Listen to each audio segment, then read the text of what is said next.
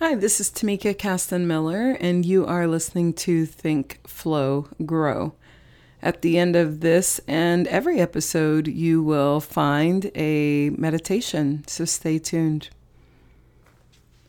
This episode contains sensitive material and or material that may not be best listened to on speaker. So listen in your car or with earbuds.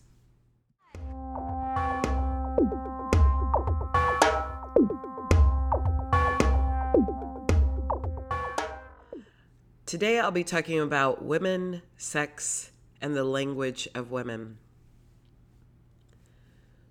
For more than a decade, I was an educator in the public school system. During that time, it's really interesting to see how gender roles are crafted. From a very young age, girls are told to do certain things, boys are told to do certain things. And the dress codes of schools certainly do not help to create a gender free environment.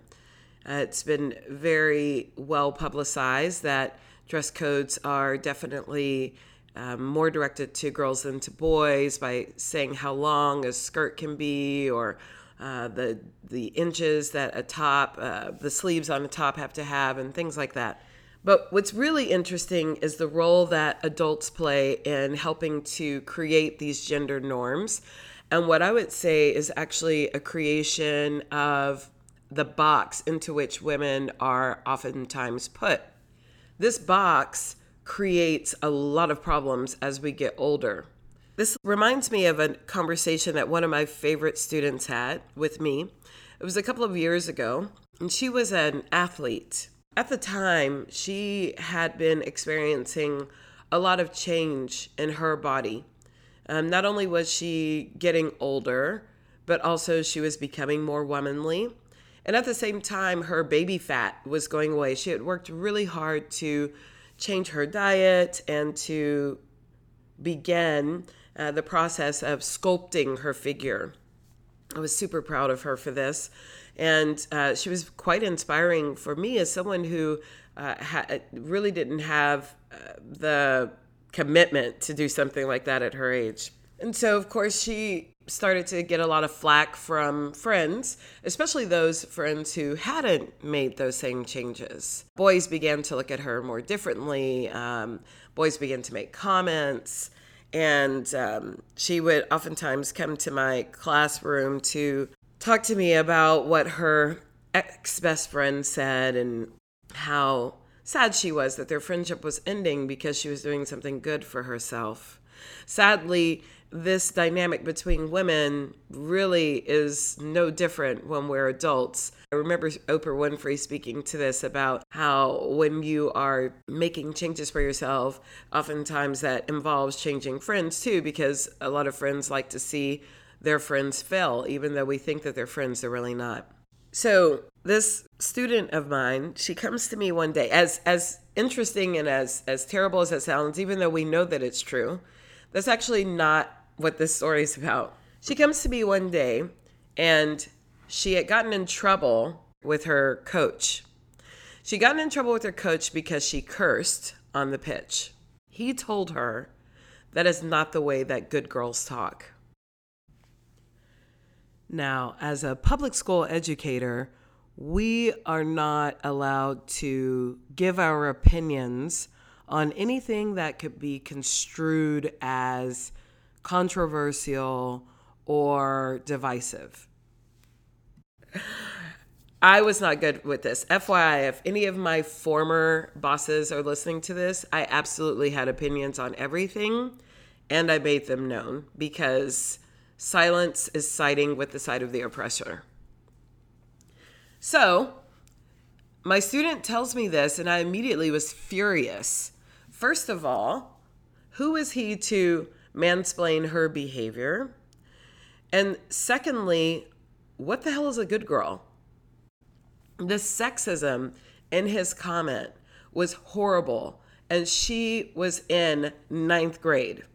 Now, fortunately, she knew that it was a sexist comment And I credit the people, the women around her. I credit her for being an intelligent girl and for her being a forward thinker because someone else might have taken that comment to heart.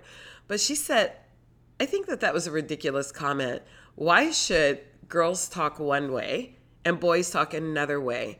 And why should I be trying to be a quote good girl according to what he thought? I was like, yes, queen, yes, exactly. Good on you. You know what? Forget him. That was a horrible comment. He doesn't get to decide how you get to behave, how you get to talk. The only person that gets to decide that is you. He has an agreement about made about how girls should be and God help his wife and his future daughters. But for sure, you get to say whatever you want. Now, that said, is it appropriate for you to be cursing in front of your elders or in an academic environment. Now, that's something to be argued. You know that I do not like for cursing to happen in this room, but I am going to tell you right now, I curse all the time. And I don't really care about being good or bad according to people who I don't respect. So, this leads me to the incredible lesson for you to learn, which is do not be defined by people who you don't respect don't even attempt to earn their respect because they don't deserve it. So, of course, um, this student of mine and I, we still are in communication with one another, even though I've since left the classroom. But it was a really interesting moment in education because I, I thought about how adults, uh, how we use our own implicit bias to create n- norms that are absurd uh, within children. And I don't want to hear anyone talking about how teachers do this and teachers do that. You know what? Teachers are adults who live in a society, and that society is reflected in a teacher's comportment and their interactions with students and, and all the rest of it. And so while we're here, I'll take a quick tangent to say that if you do not like the language of teachers, you need to check the environment that you're living in that is creating that language because all humans are are battling an environment that that we are living in and trying to discern what part of that battle is meaningful for them. And it all depends on how well they are coping with and embracing their shadow selves now I'll discuss the shadow self at, an, at another in depth in another episode. But everyone is in that battle between the self that they show to the world and the self that they show they only show themselves or the self that only comes out when thing, times get difficult. And depending on how well a person is doing that is going to determine how much they are projecting the crap in their own lives onto other people. And this includes people with whom they work, and people with whom they uh, influence. So, coming back to this language, this also reminds me of moments that I have had as uh, a teenager. I remember I was raised by a very strict military father actually really hope he doesn't listen to this episode. I don't know. If he does, maybe he can kind of learn something, although he's he's older, so nothing's going to change. And I love you, dad. If you're listening, I mean, it's fine. I'm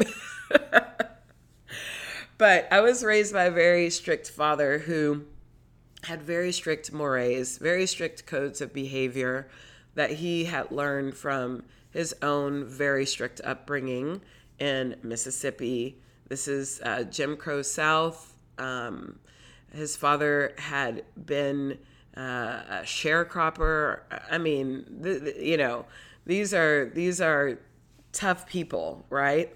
And I remember I had posters on my wall of groups I loved. You know, I'm Gen X. I, I loved Depeche Mode and The Cure and 21 Jump Street was a thing. Johnny Depp had just become a thing. And so I had like 21 Jump Street posters and all these things.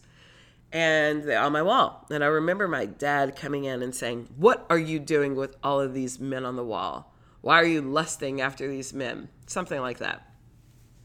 FYI, I've totally forgotten most of my middle school years because they were, I don't know if they were that damaging or if they were that irrelevant, but I, I have forgotten a lot about middle school. It could also just be because I'm 45 and we can only remember so much. But yeah, he, he, created a curiosity in me actually because I didn't know what the hell he was talking about. I knew that I really enjoyed these bands. I knew that Johnny Depp was hot. That I did know. um, I I thought the guys in Depeche Mode were attractive, um, and I, I did not understand why I was being talked to about a sexual nature that I hadn't, I wasn't yet aware of. Of course, this ends up backfiring on my dad because of course then i became super curious right? So I, I just remember like finding a book in a library that was like um, oh, I wish i could remember the name but it was a giant book. Oh i think it was called men and sex. Because i was just then really curious about sex like what you know okay what is the sex thing blah blah blah. Um, I, I also did not know at the time that my my father was um, actively engaged in several affairs. So again, his shadow side was coming out. He was projecting that onto me, and um, and of course that was that was what was happening. the The big production was all about him. It wasn't about me. Of course, I, w- I think I was in seventh grade. I, I didn't know anything at that time. This is way before all these kids have access to information. So I, I knew nothing. I start reading, uh, using my voracious nature as a reader to learn about sex. And then I came across the book, Everything You Always Wanted to Know About Sex But Were Afraid to Ask. And I learned so much.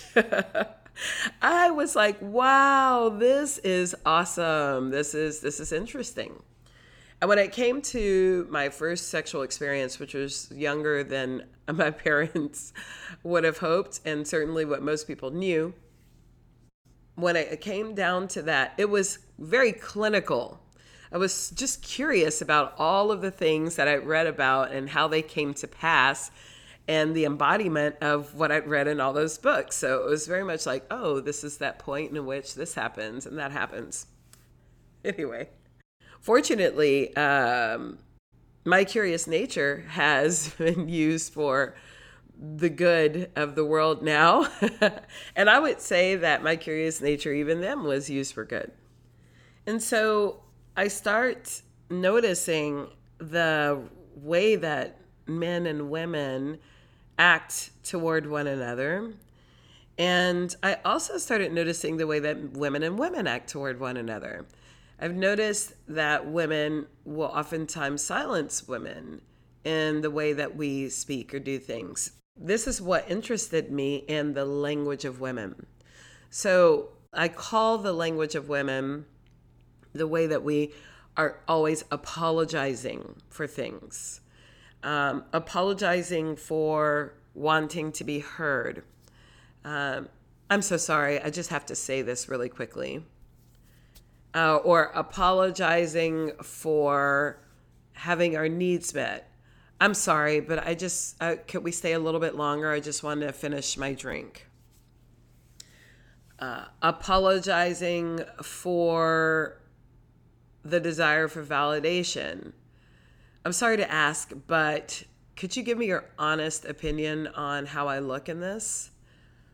Of course, we also have the language of just apologizing in general for being human, making human mistakes.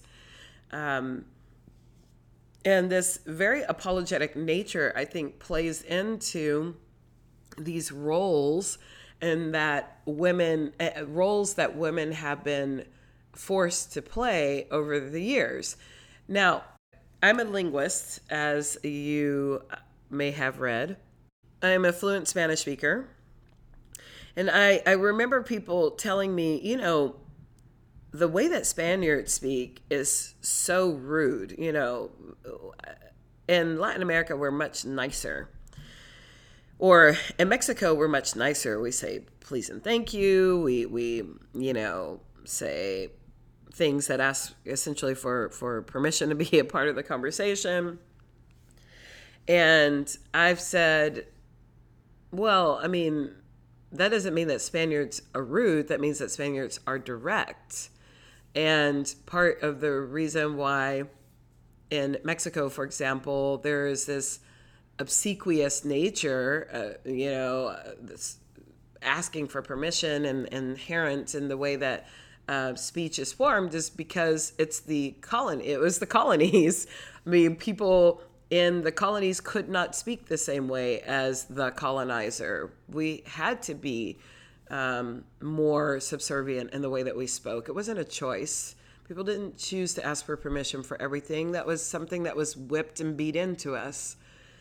And this is also true of the language of women. If we go back historically, we the interesting thing is that the role of women change changes over time. If we're looking at, for example, the Renaissance period, um, this is depending on what part of the world uh, you're frame from which you're framing the Renaissance, but we'll say um, we'll go with the mid 1300s um, through the 16th century.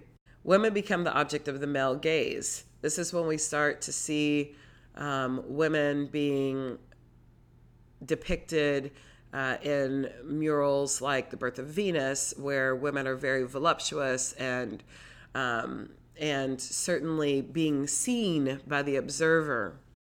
Um, the the male gaze is uh, well depicted in La Maja Desnuda by Francisco Goya, where he has painted this naked woman. This is not in the Renaissance; this is Baroque period, but he is uh, I'm sorry, the Romantic period. But he has painted this. This woman naked and he's painted her clothed. And it, it's demonstrative of the male gaze that began in the in the renaissance. And we we notice this uh, uh, this gaze being directed at women um, as being sexual objects. Now before this in medieval times women really didn't have an opportunity to get to be um, sexual objects because we were too busy being um, bargaining chips.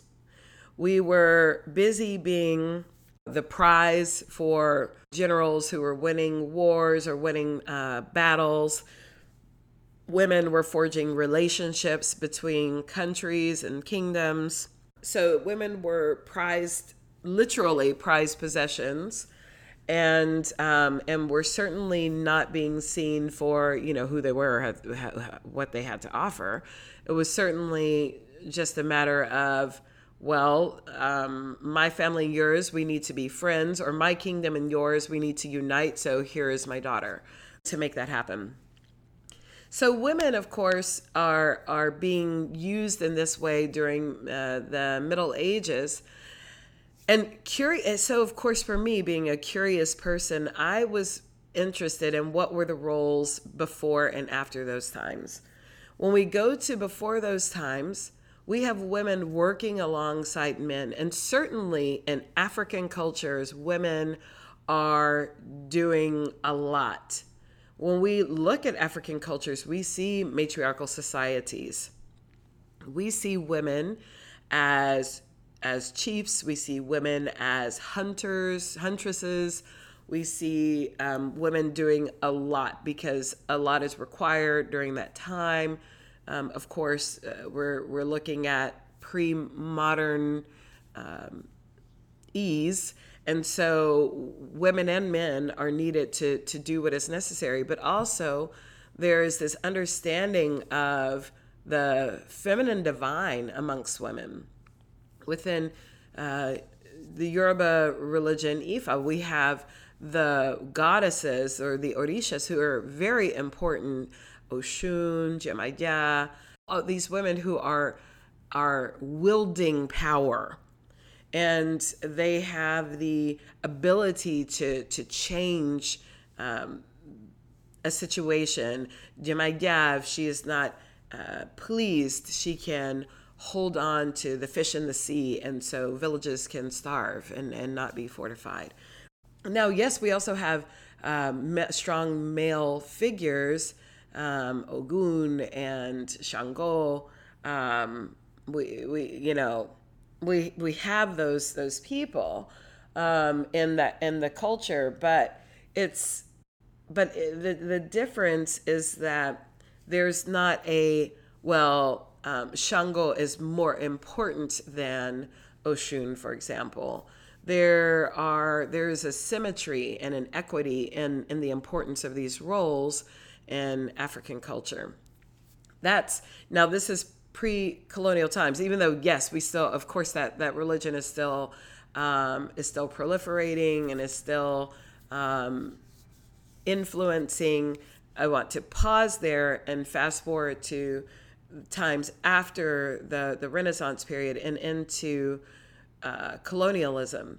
If we look at what happened when people were coming to the Americas, they men and women also their roles also had to change because there was there was no room for courtly life. There was no room for um, you're gonna sit here and and and read all day or learn how to play the piano while I go out and forage. Men and women had to come together to create communities and cities, and women, especially black women, start uh, turning into a uh, or start having a very important role in society because a procreation requires women. So this is important within the colonial standpoint but then also with black women in particular, because so many uh, colonists were coming over,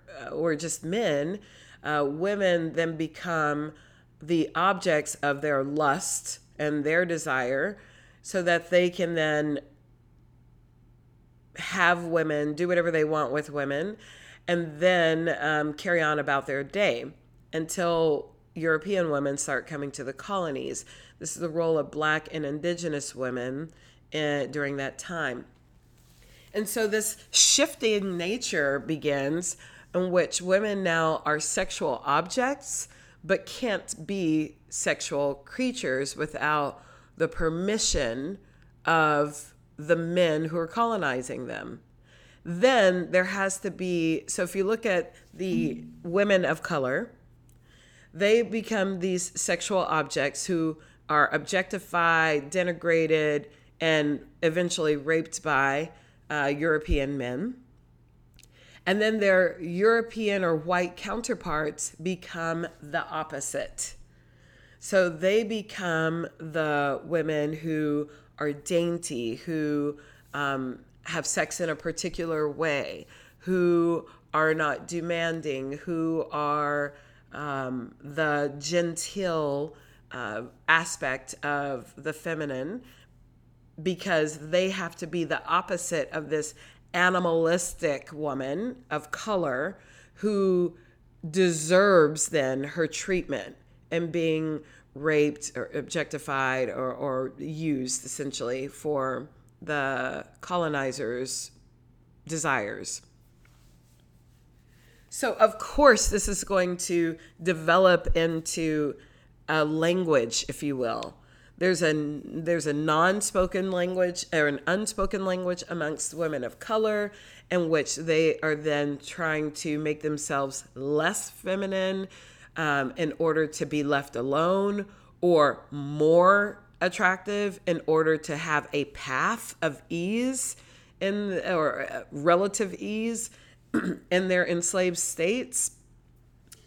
And then there are the there are the white women who then become this um, Stepford wife type um, self, in which they are the picture perfect wife that is somehow able to keep her husband happy or keep her husband under control or what have you. And of course, it's not that easy. Of course, there are women in the middle, and there are women who are out there doing what they need to do to survive. Um, white and black women and indigenous women and latinas and the whole nine i mean there's there's a lot in the middle but what i'm speaking to is this creation of of language and sexuality uh, amongst women during this time because of survival and so now when we look at this time in 2019 we're now seeing how decades centuries of this have turned into well, you're a girl, you act a certain way. You're a woman, you act a certain way. And the way that you act is not sexual. Interestingly, we society asks for women to not be sexual because it aligns the sexual woman with that animalistic nature of the enslaved or occupied woman when we look at women who are genteel and and non-sexual, then they are this sweet woman who then needs protecting.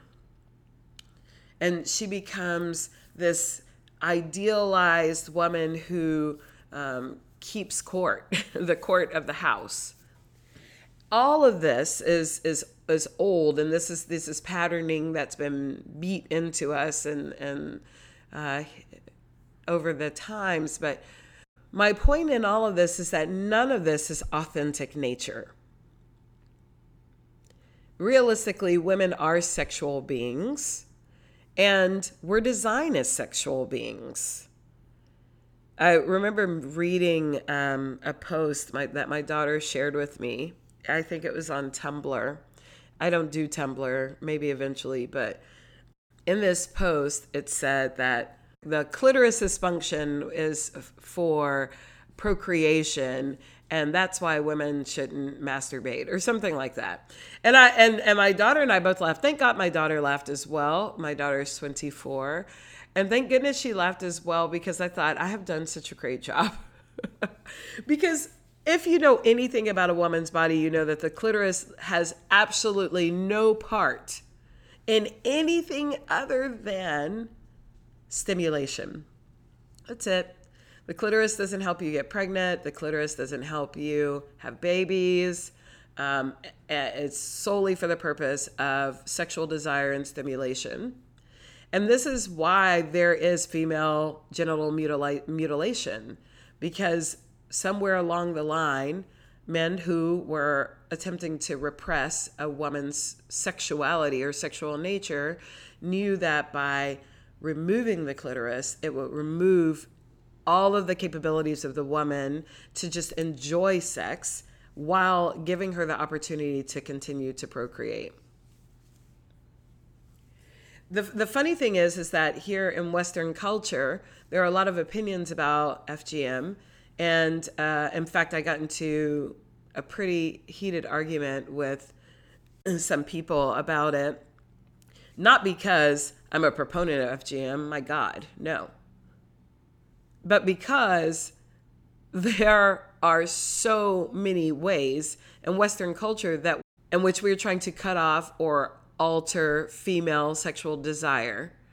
Women are either supposed to engage in or or live their female sexual desire or their sexual desire through the auspices of a relationship or be called you know a slut because they're not and um, it, it's funny i, I actually uh, knew uh, a person who was reading the book The Ethical Slut. And and hysterically, so many of the people have read that I know who have read The Ethical Slut are men. Um, trying to find ways in order to be ethical in their slutty behavior. Because women don't want to be called sluts.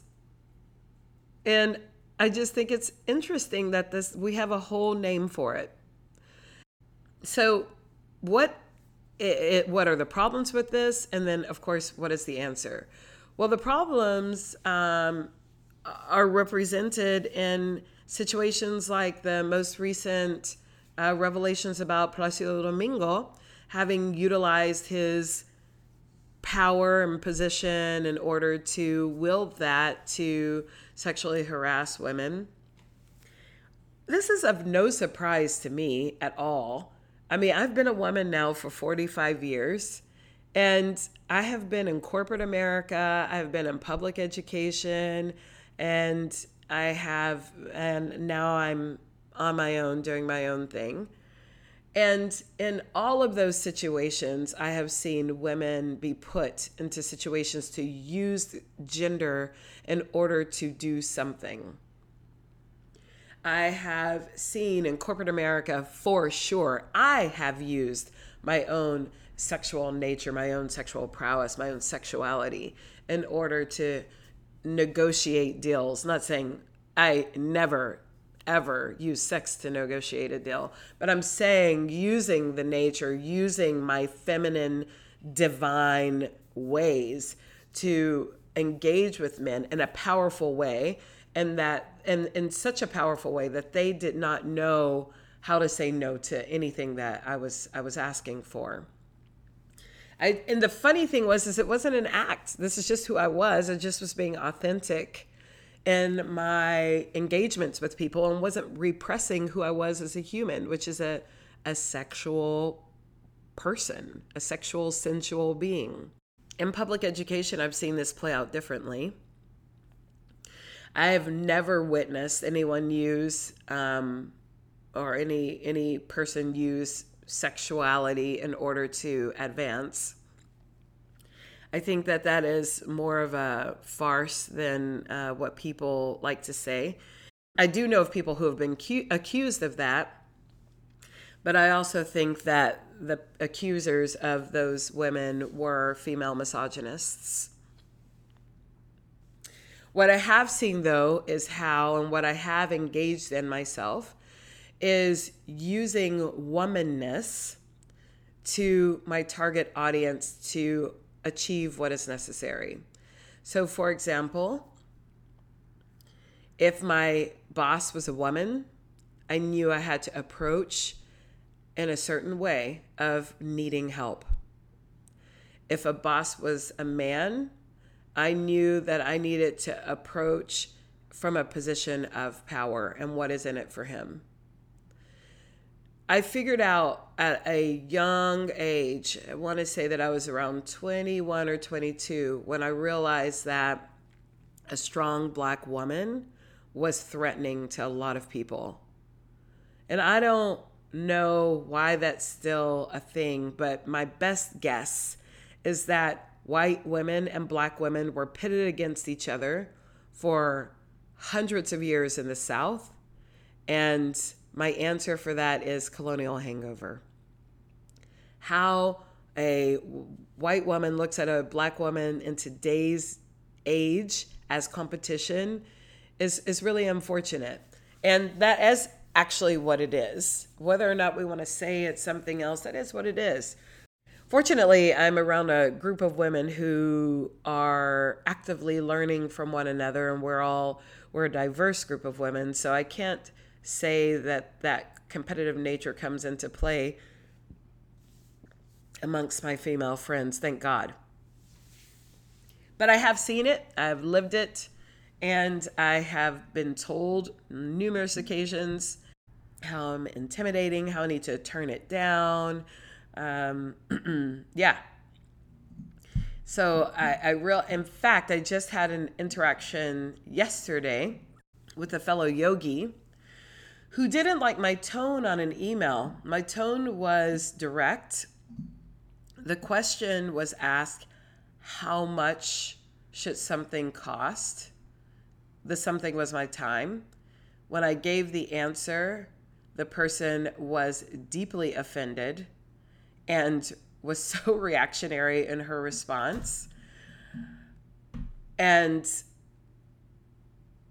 you know, that could possibly be an episode for another time, but you're going to pay me for my time. And if you ask me a question, I'm going to answer it. I'm going to answer in a direct way because I know who I am and I know what I'm worth. And the sad thing is that when we don't know that, if we don't know what we're worth or what we're about or what we're what we are actively uh, creating in the world, then anyone gets to tell us that.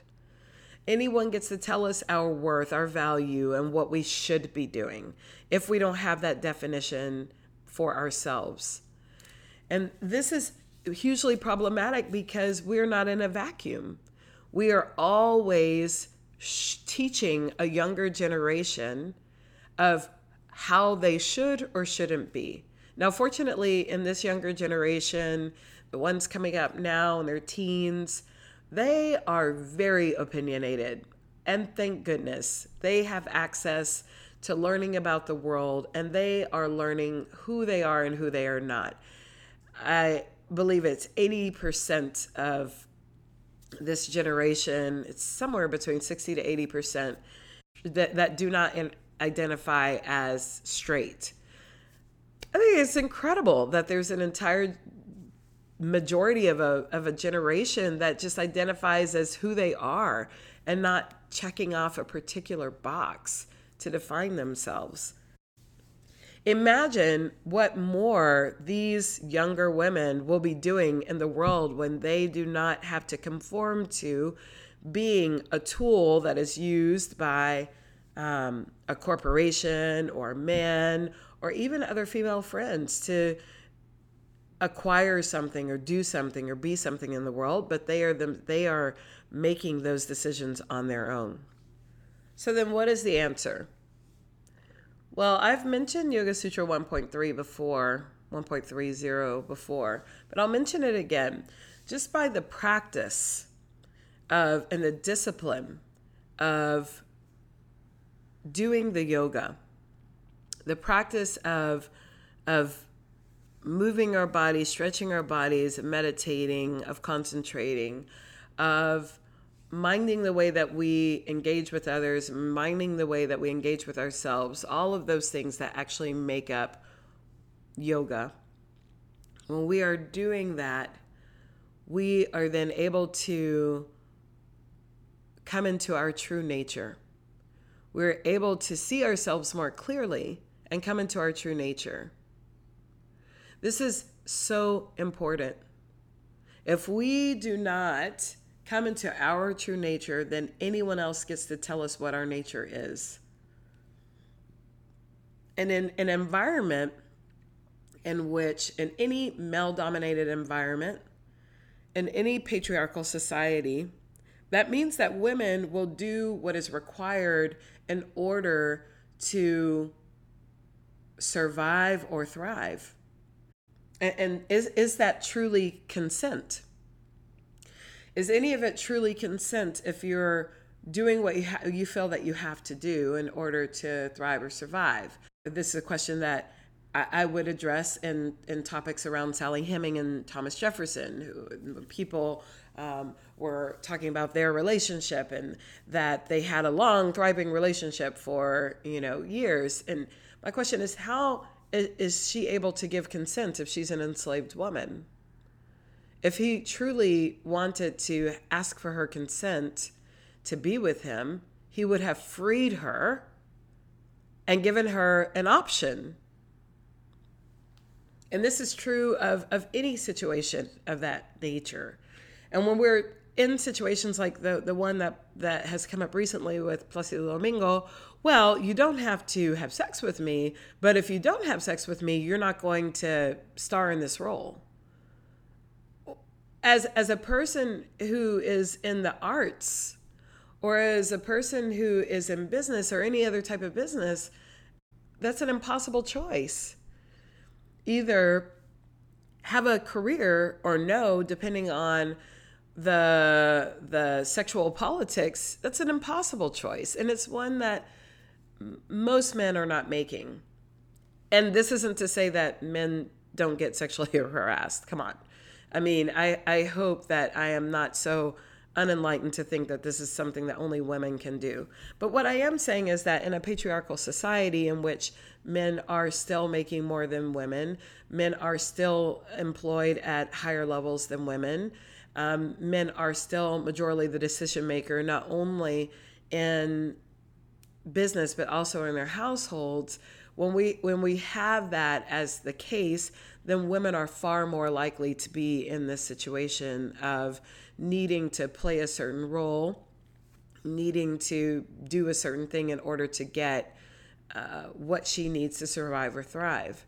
And so, of course, we're going to be in a Me Too environment because I don't know a single woman who hasn't been in a situation where she's either had to use sex or has had to use uh, a genderized uh, version of herself or has had to or has had that decision made for her um, in an assault situation. I don't know a single woman who hasn't had some sort of of situation that she's been put in that she would have preferred not to be put in. That was solely because of the fact that she was a woman.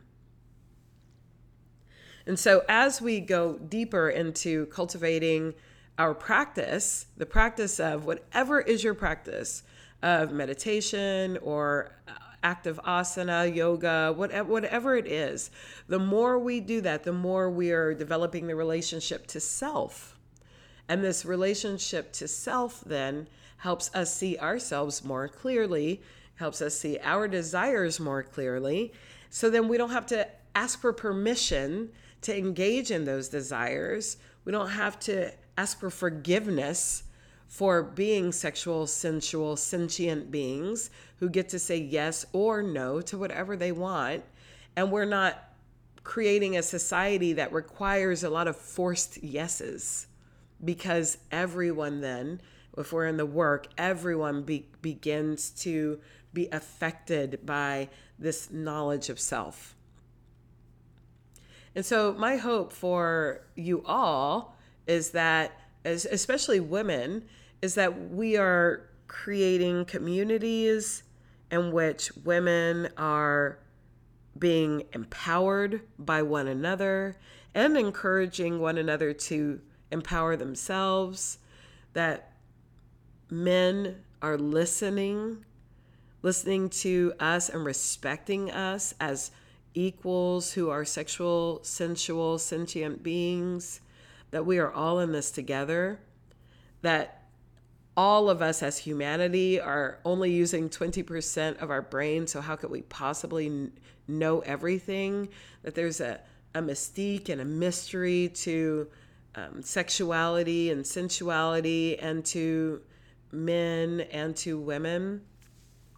And that we can embrace all of those things in order to be uh, a more unified and authentic society perhaps if we're doing that, then perhaps all of the other work of compassion and forgiveness and empathy then becomes easier because everyone is operating in truth.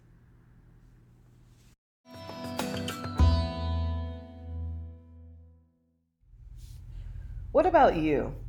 What are your stories about how your own sexuality or sensuality has been questioned or shoved into a box? And or how have you been made to feel less than just by being who you are as a full and complete woman? Send me your comments to Tamika at ashayoga.com. And next week, I will have River Davis on um, as a special guest, and we will address some of your comments. We will talk more about this topic as well as the feminine and masculine divine.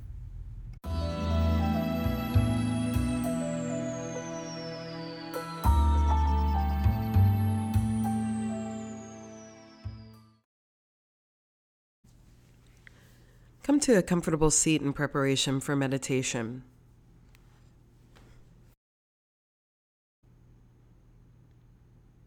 Begin to notice your breath. Notice your inhales originating at your nose. Draw an inhale all the way through your nostrils to the pit of your belly. As you exhale, notice your exhale escaping through your nostrils again. Inhale, notice your inhale traveling toward your chest.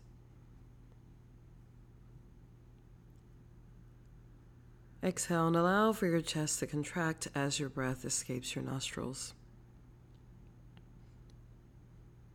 Take a full deep inhale, travel your breath to your belly.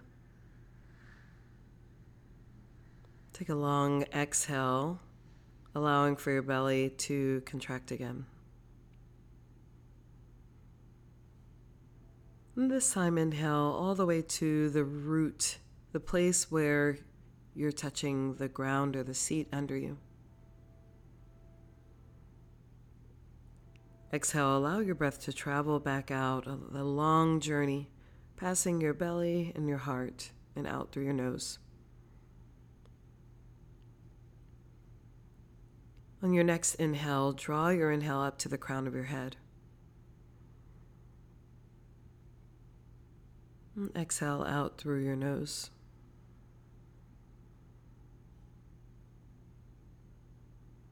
And this time, attempt to inhale in both directions toward the crown of your head and the root.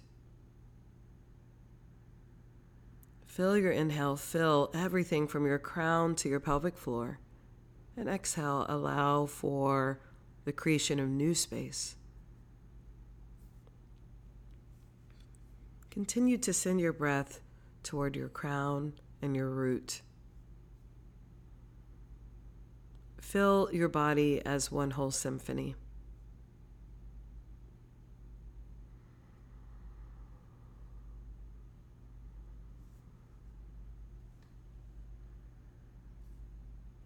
Now bring your awareness to your low belly.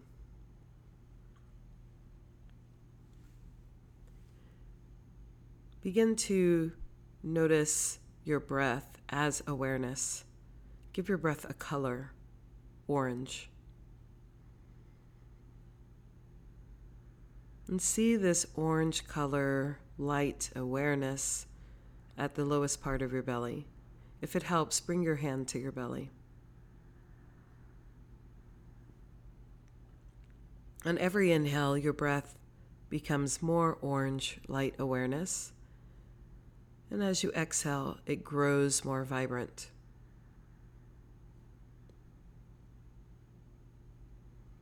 Notice any sensations here in the pit of your belly or any lack of sensations.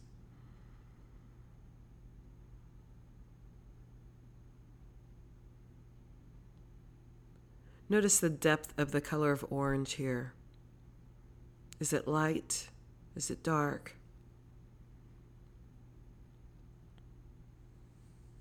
Bring awareness to the width of your awareness. Does this awareness hover only in the front of your belly? Or does it also travel to the back? Sense a depth of your awareness from your low belly in the front all the way to your sacrum in the back.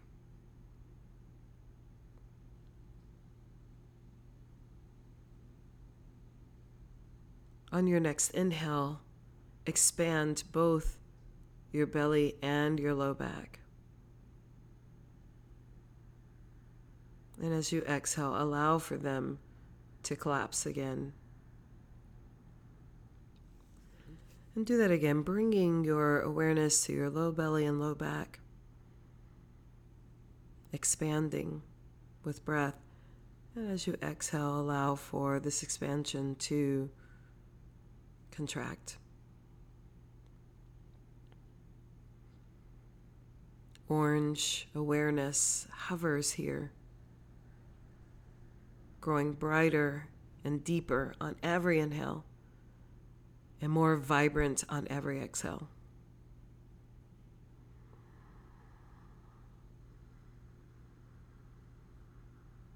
This is your sacral area, the area where your sacral chakra is housed. This is also the house of creativity, sexuality, sensuality.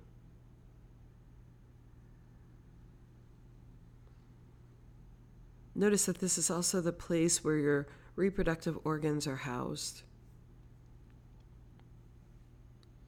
Notice any sensations in or around this area now. Fill your low belly filling with breath and deepen its color orange.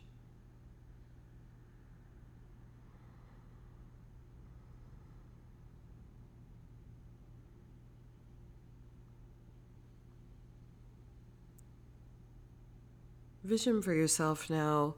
What is it that you would like to create?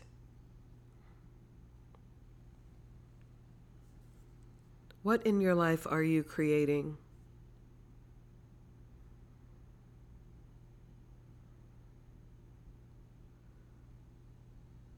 How in this moment are you participating in the creation of your vision?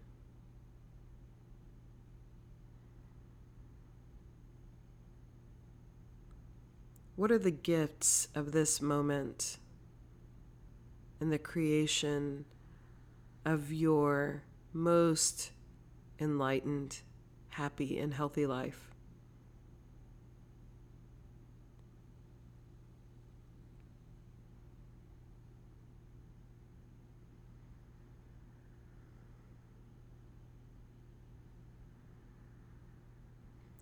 Now see yourself as a sexual being.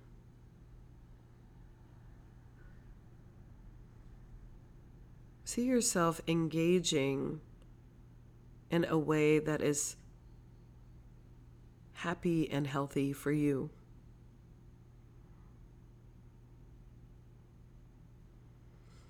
See yourself as a fully expressed sexual and sensual being. What does that look like for you?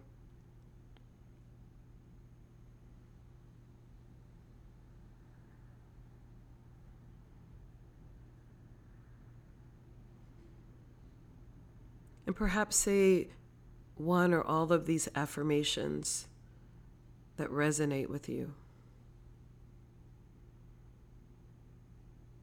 I am a creative and engaged being.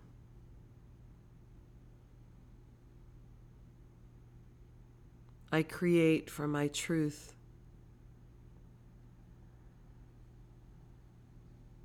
I am passionate. I express. I express myself truthfully and I love myself dearly.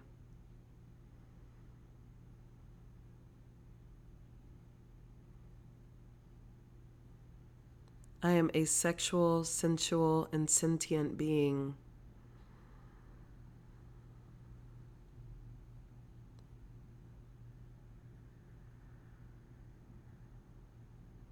I give myself permission to experience pleasure and understand that it is a part of my divine nature.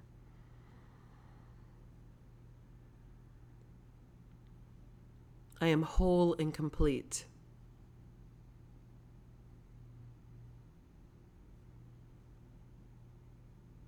And sense whatever affirmation, the affirmation that resonates most with you, since it becoming a part of who you are. And acknowledge your wholeness, your divinity, your divine nature reflective of that which is bigger than you.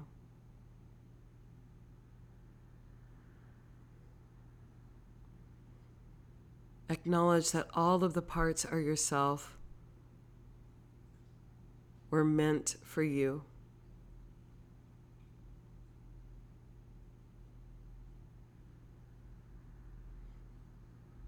And that you are in co creation of your best life right now.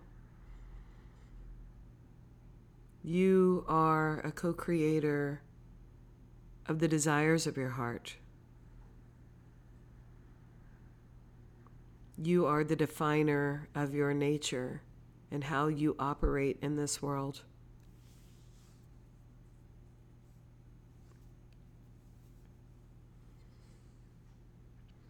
Acknowledge yourself as co creator of the way that you will participate in your relationships, not only with others, but also your relationship to self.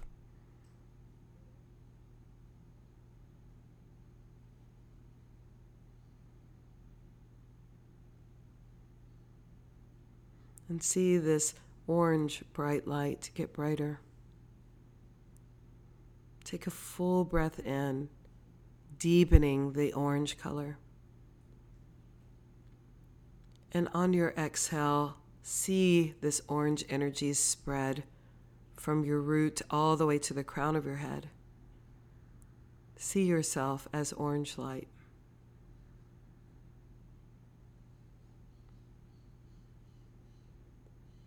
Bask in this creative, sensual energy.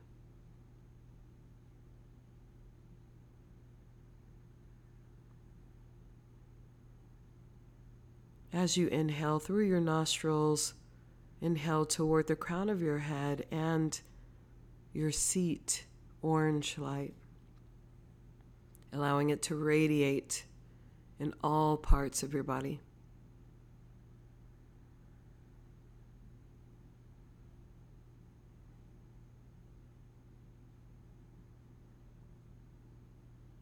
And on your ready, begin to come back to yourself, seated on your seat, noticing your body, noticing your breath.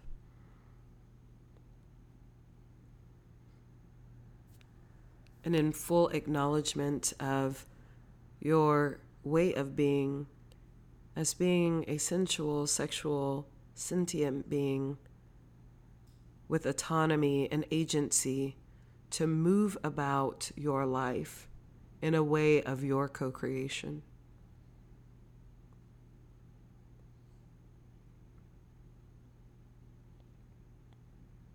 Deepen your breath. And slowly and on your ready, open your eyes and see your world in a new light.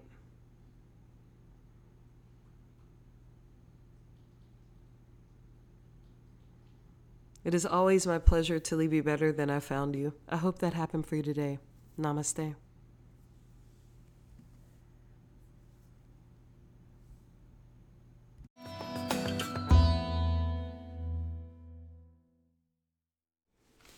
You've been listening to Think, Flow, Grow. This is Tamika with Asha Yoga.